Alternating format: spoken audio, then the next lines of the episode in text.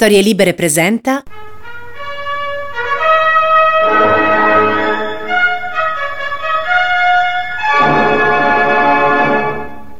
Una notte storica per i berlinesi e per il mondo intero. 50.000 persone hanno varcato il muro da est verso ovest, accolti dall'abbraccio fraterno di una città in festa. E le autorità della Germania comunista hanno cominciato oggi a demolire il muro. Una tempesta non arriva mai di colpo. Prima che il ciclone si abbatta con forza sulla terra e sugli alberi, sulle case e sulle cose, c'è un momento in cui inizia a soffiare come un filo di brezza, per poi rinforzare in un vento sempre più forte. La bufera di libertà, che nel 1989 si abbatte sull'Europa, in realtà comincia a spirare molti anni prima. Habemus papam! Se dovessimo scegliere un istante esatto, potremmo dire che questo vento di cambiamento si alza il 16 ottobre 1978. Cardinalem Voitiva sibi nomen imposuit Ioannis Pauli. Quando un uomo, che da ragazzo aveva lavorato in miniera per cavare soda caustica e come fattorino al ristorante, che aveva amato il teatro, che parlava 11 lingue diverse ed era scampato miracolosamente ai campi di concentramento, si affaccia al balcone di San Pietro dicendo queste parole. Anche non so se potrei bene spiegarmi nella vostra, la nostra lingua italiana. Se mi sbaglio mi corrigerete. Caro Wojtyla è il primo straniero ad assurgere al soglio pontificio dal 1522, anno in cui era stato eletto papa l'olandese Adriano VI. Ma Wojtyla non è uno straniero qualsiasi. Arriva dalla Polonia e precisamente da quella Cracovia che, ben più di Varsavia, rappresenta la vera capitale polacca.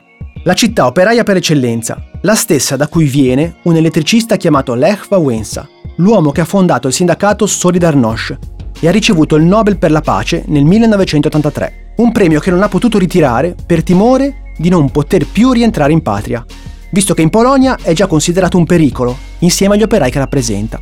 Teraz inni przeskakują płoty i burzą mury.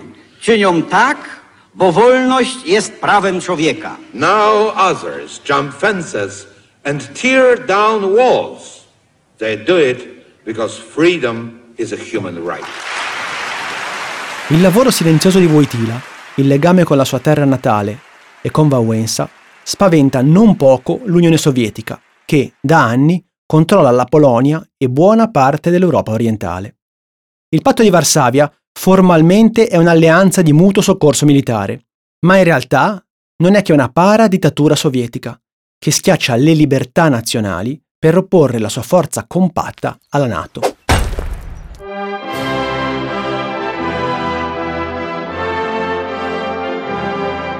Ma le spinte riformiste agiscono anche nel cuore del colosso sovietico, grazie a un altro, singolo uomo. Mikhail Sergeyevich Gorbachev, segretario generale del Partito Comunista, per diverso tempo rimane una figura piuttosto oscura in Occidente. Si fa notare per la grande voglia rossa che campeggia sulla fronte calva e che spesso, nelle vignette satiriche, viene stilizzata con la forma della falce e del martello.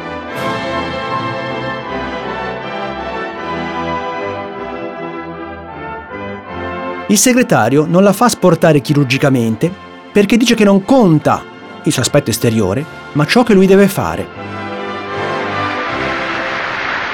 Когда коллективы некоторых предприятий, выпуская продукцию, которая идет на склад, живут спокойно и получают зарплату. I delegati sono d'accordo. Si avverte una crescente atmosfera di rinnovamento. L'avvento di Gorbaciov scuote profondamente il regime comunista dell'Unione Sovietica imbalsamato da Brezhnev. Il nuovo leader denuncia coraggiosamente i ritardi, le carenze, l'enorme arretratezza del paese, gli errori dell'apparato del partito unico. Anche se Gorbaciov, all'inizio del suo mandato, fa, più che altro, una lunga serie di errori di valutazione.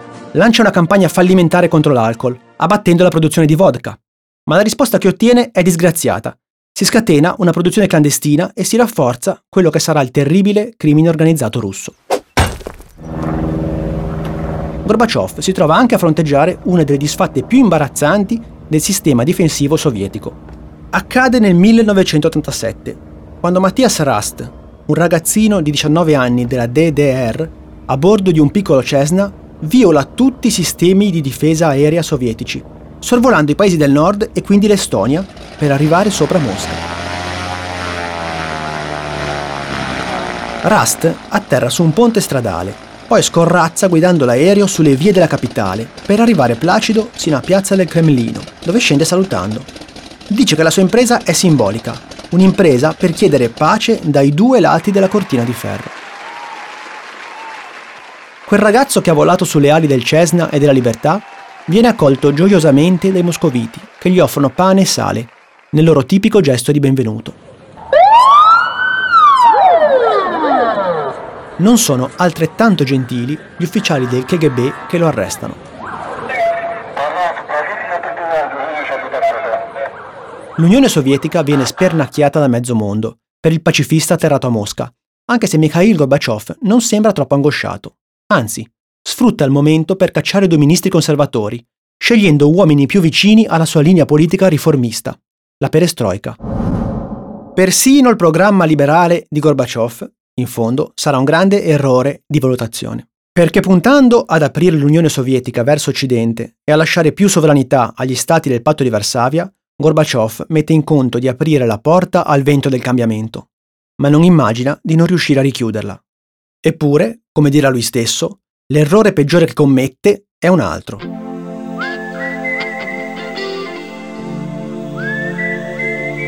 non avrei mai dovuto fare entrare gli Scorpions nel 1988.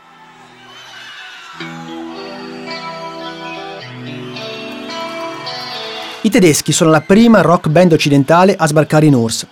Dieci date a Leningrado, tutte esaurite, 150.000 persone tra metallari e operai, militari e casalinghe.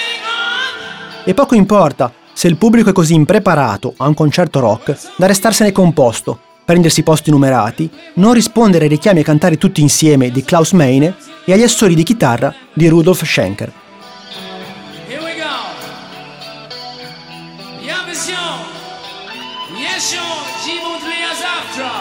Quella gente ascolta testi che parlano di sesso e festa, di ragazze e piacere, di soldi e libertà. Testi in inglese, cantati con pesante accento tedesco da musicisti che vivono a ovest, oltre il muro. Il successo degli Scorpions nel 1988 non passa inosservato e fa da traino a un progetto ben più folle che si concretizza un anno dopo.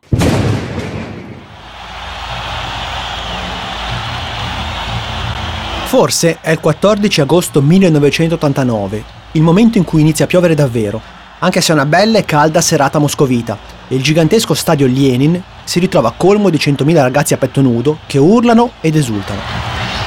È già buio e la folla si apre per far passare un uomo protetto da due ali di soldati.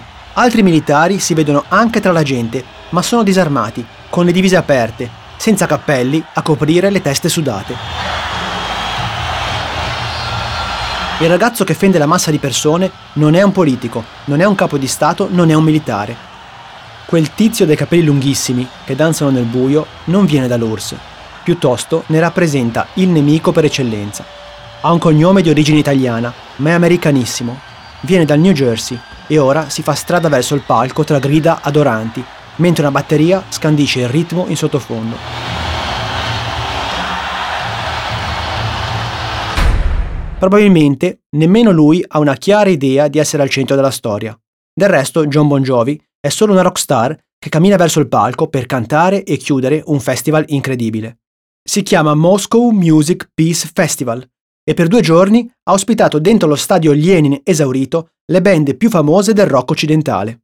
Bon Jovi, Motley Crue, Ozzy Osbourne, Skid Row, Cinderella e anche gli Scorpions, proprio loro, che rappresentano quella Germania divisa in due da un muro che ora vacilla.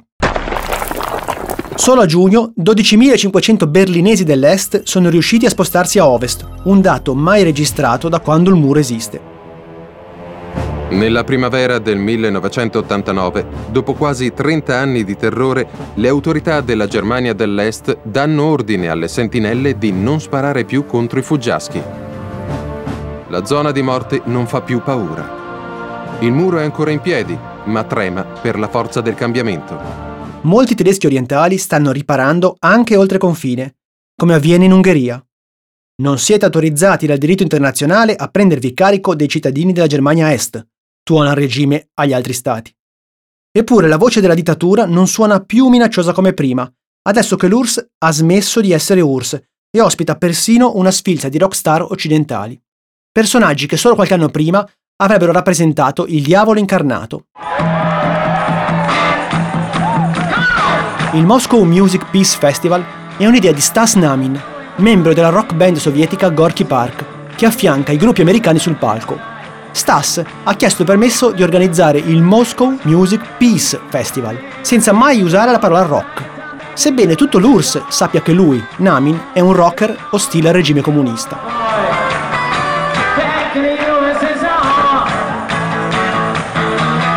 Che sia per i troppi altri problemi che ha, o per un preciso disegno politico, Gorbaciov ha ignorato l'arrivo nella capitale di quella musica che più di ogni altra cosa è simbolo dell'Occidente, della trasgressione e della libertà. Ma il grande motore dell'evento è Doc McGee, manager di Bon Jovi Motley Crue, personaggio quantomeno bizzarro. Già condannato per traffico di droga, Doc ha dovuto dedicarsi alle attività sociali di riabilitazione, creando la fondazione per la lotta alle dipendenze Make the Difference, fai la differenza. We're here uh, as emissaries of rock and roll to help uh, the awareness of drugs and alcohol around the world. Doc ha pensato bene di fare la differenza organizzando un grande festival per sensibilizzare i ragazzi sovietici sul dramma degli abusi di droga e alcol. Il tutto nel paese principe del consumo di vodka clandestina. Il guaio è che per divulgare questo messaggio di pulizia, Doc ha in cartellone una sfilza di band composte da tossici e alcolizzati. We're talking with the one and only Ozzy Osbourne. Good evening, Ozzy. What?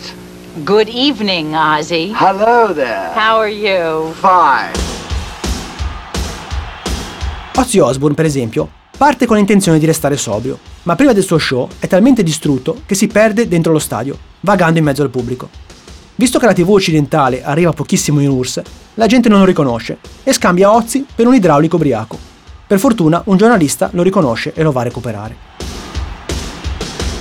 Sebastian Bach degli Skid Row, più che mai molesto, interrompe la conferenza stampa dove si discute nobilmente di lotta alle dipendenze e si asserraglia in camerino per difendere la vodka di cui vogliono disarmarlo.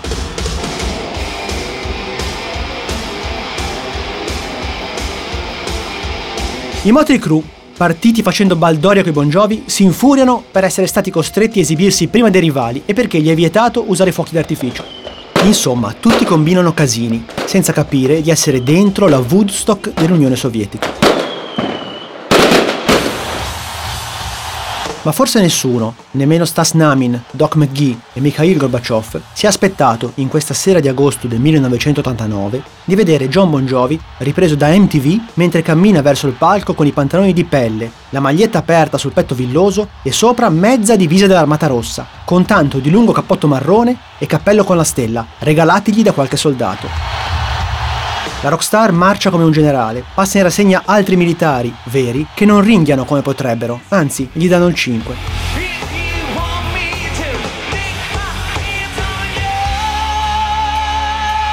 E chissà, se la storia dell'Unione Sovietica per come il mondo l'ha conosciuta non finisca proprio qui, mentre una rockstar americana taglia in due la folla dello stadio Lenin e tutto il 1989.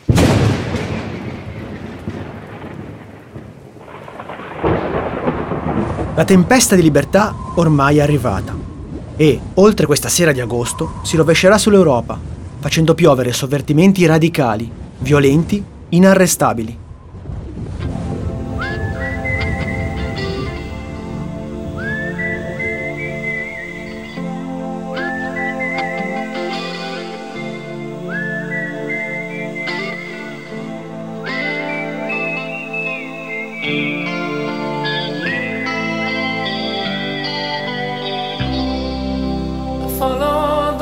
Moskwa down to Gonky Park, listening to the wind of change.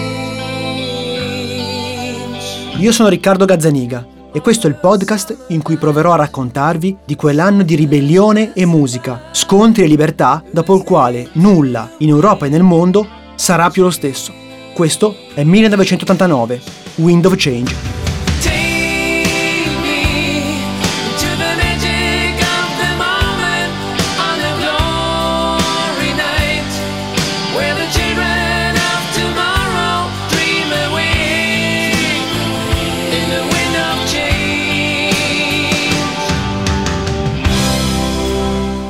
Una produzione storielibere.fm di Gianandrea Cerone e Rossana De Michele.